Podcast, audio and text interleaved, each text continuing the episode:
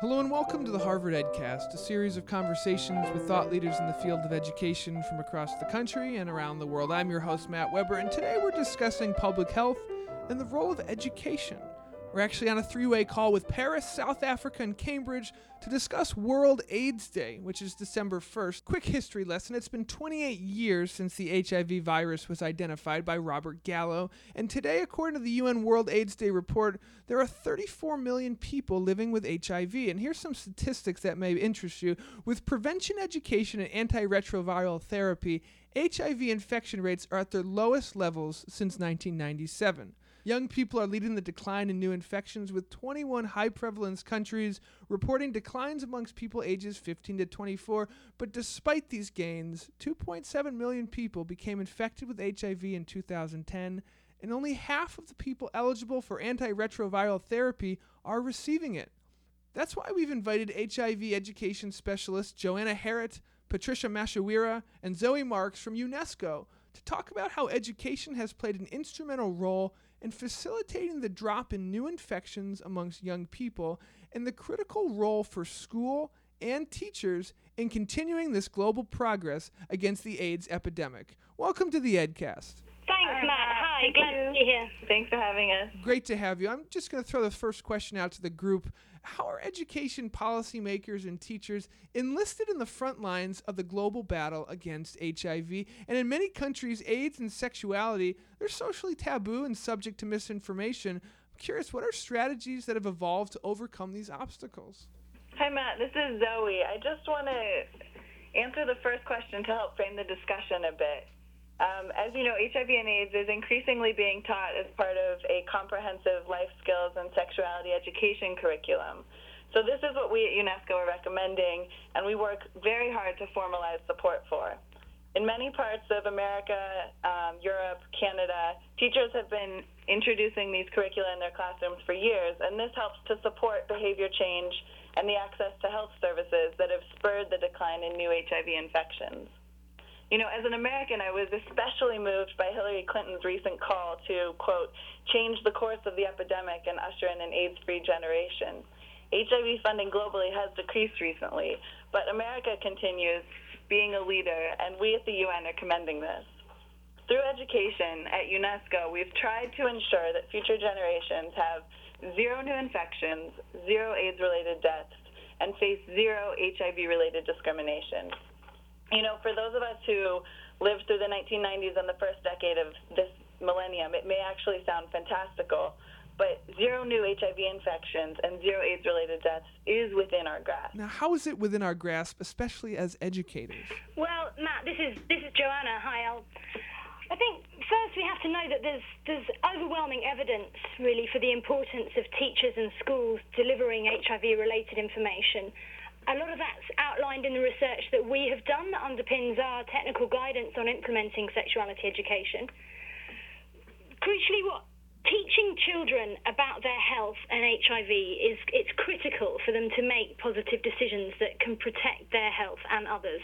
And schools really have a responsibility to provide accurate and reliable HIV and AIDS information to young people and to help support parents and communities. So, you know, in a context where ignorance and misinformation can be life threatening, sexuality education is part of the responsibility of um, education professionals. But secondly, and a slightly less obvious point, but I think this is a fascinating one for educators as well, is the fact that reducing HIV infections among young, young people is reinforced just through what's called the protective factor of education being in school and just att- attaining higher education levels minimizes the risk of HIV infection. So UNESCO's work in achieving education for all, which is a Millennium Development Goal.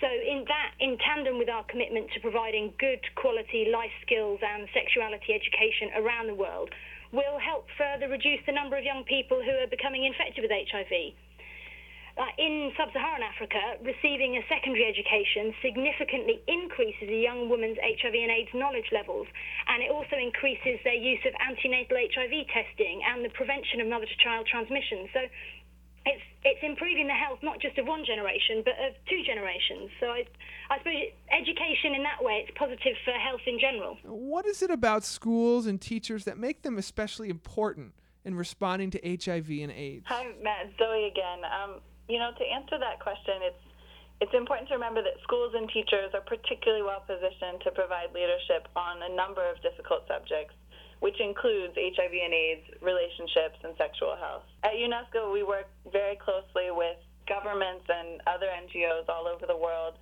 to include families and community members in the education sector response. But you know, schools are really where children and young people spend the most time outside of the home. So it's where they make friends, it's where they talk to peers, and it's where they establish their social norms. That means that we have to be having discussions about life skills, HIV, sex and relationships, and just healthy decision making in schools because it's where young people are going through puberty and discussing these topics. Um, secondly, schools provide a safe and trustworthy environment, and so it's a place where students can get accurate information and they can even ask questions that they may not be comfortable asking their parents or other adults in their life. Teachers are respected providers of information for young people. So, how exactly do you teach kids about HIV and AIDS? Mm. Yeah, it's a good question. You know, there's a number of important ways that you can build young people's knowledge and awareness about HIV, AIDS, and, and other health issues. Um, at UNESCO, we support a variety of programs and different kinds of interventions. So we have peer education, we use creative approaches with theatre and the arts, we use media programming and training journalists and um, and we even do sometimes special books about the issue. Um, if you check out our Facebook page, you'll see that we recently posted a new children's book which we helped to author for the African market called uh, Buba and Zaza Learn the Truth About AIDS. It's aimed at children. But besides these, um, we think that a more comprehensive and formal approach to sexuality education really is the way to go. So the knowledge that a young person can get through sexuality education that's delivered through schools, through uh, a formal setting, can really help them navigate the challenges of puberty, of adolescence, of relationships and their sexuality, and, and obviously then of HIV as well. Um, and you know, school based sexuality education can lead to a reduction in HIV and in other sexually transmitted infections. It can lead to a reduction in unintended pregnancies, which is a really important outcome and can help girls stay in school. It can it can contribute to delaying sexual debut when young people start their sexual relationships, and it can contribute to increasing condom use and safer sex practices when young people do decide to become sexually active. So it's this basic health knowledge which provides a critical foundation for almost all of the other HIV interventions as well. Without education, the other efforts really aren't going to have a transformative effect. What does this comprehensive sexuality education, what does it look like in a classroom? Well, you know, as Joanna's just explained, comprehensive sexuality education is effective sexuality education. It provides young people with age appropriate, culturally relevant, and scientifically accurate information. So it means that teachers are providing realistic and non judgmental opportunities for young people to explore their values and attitudes, to practice decision making and other life skills that they need in order to make informed choices. Um, and this is about their, their sexual lives and their health. I mean, to be frank, it means we have to be talking to young people about abstinence and condoms and trust and communication in the context of a range of risky or safer decisions that, that students are facing. Uh, most importantly, comprehensive sexuality education curricula, they're curricula that allow young people to understand human biology, their bodies, in the context of their own lives and experiences. So it's not just an abstraction and it's not just textbook information, but students are relating to stories that take into account their maturity level, that are more real and easier relate easier to relate to. Um, and it's not just hearing advice from their elders, but it's it's hearing information from teachers that they trust amongst their peers. So, for example, uh, one of our colleagues recently came back from uh, training in in sub-Saharan Africa, where he was working with teachers and students, and one of the students related a story where she said that you know she's almost 18 years old and her mother had been giving her the same advice since she was 13. And so she said, you know, if you can give us this this book, maybe you should consider doing one for parents as well. It's it's really important that young people have these resources in the classroom and that we're supporting parent and community efforts to engage with the education sector. Um, another girl said that when when she read the uh, the book about about young people and, and HIV, she was thinking of her own life choices, and she said, "I thought of my friends and how they act, and it was it was too related. It made me realize that I needed to change." So, as parents and as educators, we can't eliminate the risk of HIV. We cannot eliminate the risk of STIs, which are sexually transmitted infections, and we can't eliminate the risk of unintended pregnancy or abusive sexual behavior. But fortunately, if we are providing sexuality education in the classroom and it's properly designed and implemented, we can dramatically reduce these risks and strengthen and empower our children and young people um, against these sort of everyday vulnerabilities. Now, as an international organization, what are the challenges of working in so many different educational settings and where the AIDS epidemic is affecting people at such different levels? Hi, Matt. This is Patricia. I'm the Regional AIDS Advisor for, for UNESCO for Eastern and Southern Africa. As you know, the region with the highest HIV prevalence in the world. Um, just to you know, to go back to your question, HIV does affect different regions and different communities in very different ways. Along with nine other organizations, including UNICEF, the World Bank, and the World Health Organization, we at UNESCO lead a coordinated response to what is a global problem. This means that we can ensure that HIV education objectives are being delivered in harmony with other interventions, and also that we are working with national governments to tailor the response to their country's demographic and epidemiological needs so that we ensure that we are responding to the issues that are affecting the countries. That's what makes working in different educational contexts so rewarding for us. We work in countries where the education system is barely reaching half the children that should be in primary school. And as you know, in countries where nearly one in four adults between the ages of 15 and 49 are HIV positive. How do you engage then with such diverse needs and such diverse communities? yeah, it's a, it's a good question. I think, you know, although the challenges facing teachers and students around the world are are huge. Um, the learning needs of young people and the pedagogical approaches of their teachers are actually remarkably similar. So, you know, we can just apply that similarity to HIV and AIDS education. So, young people have broadly similar knowledge needs at given age levels. So, what we're doing is trying to help schools and governments meet those similar learning objectives, but through content and through an approach that's relevant and applicable to the local culture and the local context. if you look at a 15 year old in, in Cambridge, where Massachusetts, where you are, or Kingston, Jamaica, or in Bangkok, Thailand, you know, they, they may be different in some ways, but, but they're still a 15 year old. They're, they're going to be dealing with peer pressure, with physical and emotional changes of puberty.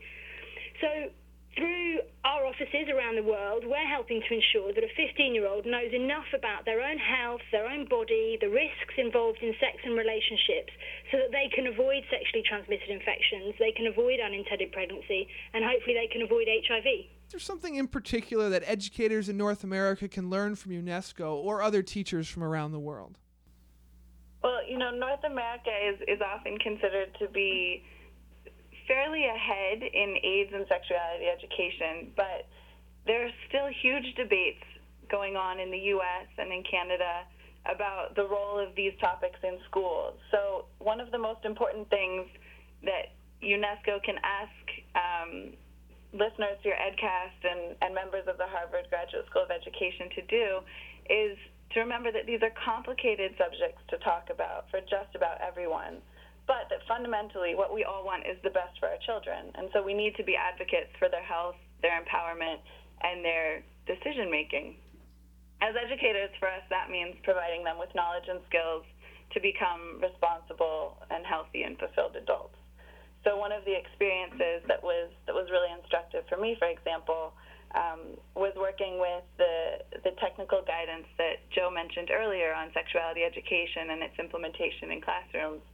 And as a sexually, sexuality education trainer in, in Southern Africa, I was working at, at a workshop, and a, a teacher was very resistant to the idea of teaching young people about sexual health and relationships. She wasn't comfortable um, bringing it up in the classroom. And so, even after several days spent with her peers who were also teaching other kids about HIV with great success, she, she said that she was having some doubts. So I was surprised when at a follow up workshop she came up to me and she told me that she'd decided to try the learning objectives and the lessons that we'd discussed based on the UNESCO technical guidance on sexuality education. And she now felt completely differently. She felt completely differently about the idea of talking to her students about life skills and about HIV. And she was actually thrilled with the examples that were that were in the workshop and in the document because they helped her deal with hard questions and they helped to ensure that the discussion when it got into uncomfortable territory didn't get off track, but that it was productive and informative for students. Um, in addition to working well in the classroom, one of the things that we try to do is ensure that parent, that teachers are particularly well positioned to deal with parents and community members as well. This is the last question. I just want to thank again the three of you for appearing today. What are some things UNESCO advises for dealing with these sensitive questions? Well, I think the most important thing about the sexuality education programming we advocate is that it needs to be culturally appropriate. It needs to be age appropriate and also context specific. That doesn't mean, however, that we censor vital information, but rather it talks it relates to putting things into a context that is accessible for the learners and respectful of the students and communities that teachers teach in. Like I said earlier, some teachers they may face parents or community members who think HIV and sexuality education deprives children of their innocence. In reality, teachers, as trusted adults, we can emphasize values, we can emphasize personal respect and healthy relationships at a time when children are increasingly exposed to conflicting or inaccurate images and messages. And these are coming from peers, media outlets, technology.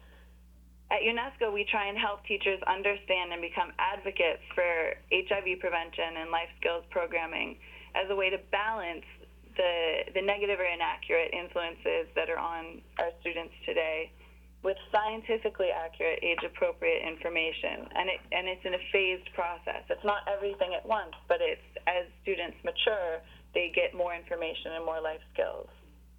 And secondly, I also just want to mention before we close today that it's incredibly important that the education sector engage with cultural custodians, community and religious leaders in any context, whether it's North America or any of the many countries we're working around the world. Um, and this is especially the case where there may be increased resistance to sexuality education, despite its proven effectiveness. So key stakeholders and educators, they really need to be on board in order to provide the information and services that young people need to protect themselves from HIV today. You know, that said, as an organization founded on the principles of human rights, at UNESCO, we do stress the need to change harmful social norms and practices, especially for young women and girls who are more likely to be vulnerable and marginalized. Well, to the three of you, and of course to UNESCO, thank you so much for the work that you do across the world, and thank you for appearing on the Harvard EdCast. Thank you for having us. Thank you. Thank you for having us. This has been the Harvard EdCast, a production of the Harvard Graduate School of Education. I'm your host, Matt Weber. Thank you kindly for listening. The Harvard Graduate School of Education, working at the nexus of practice, policy, and research.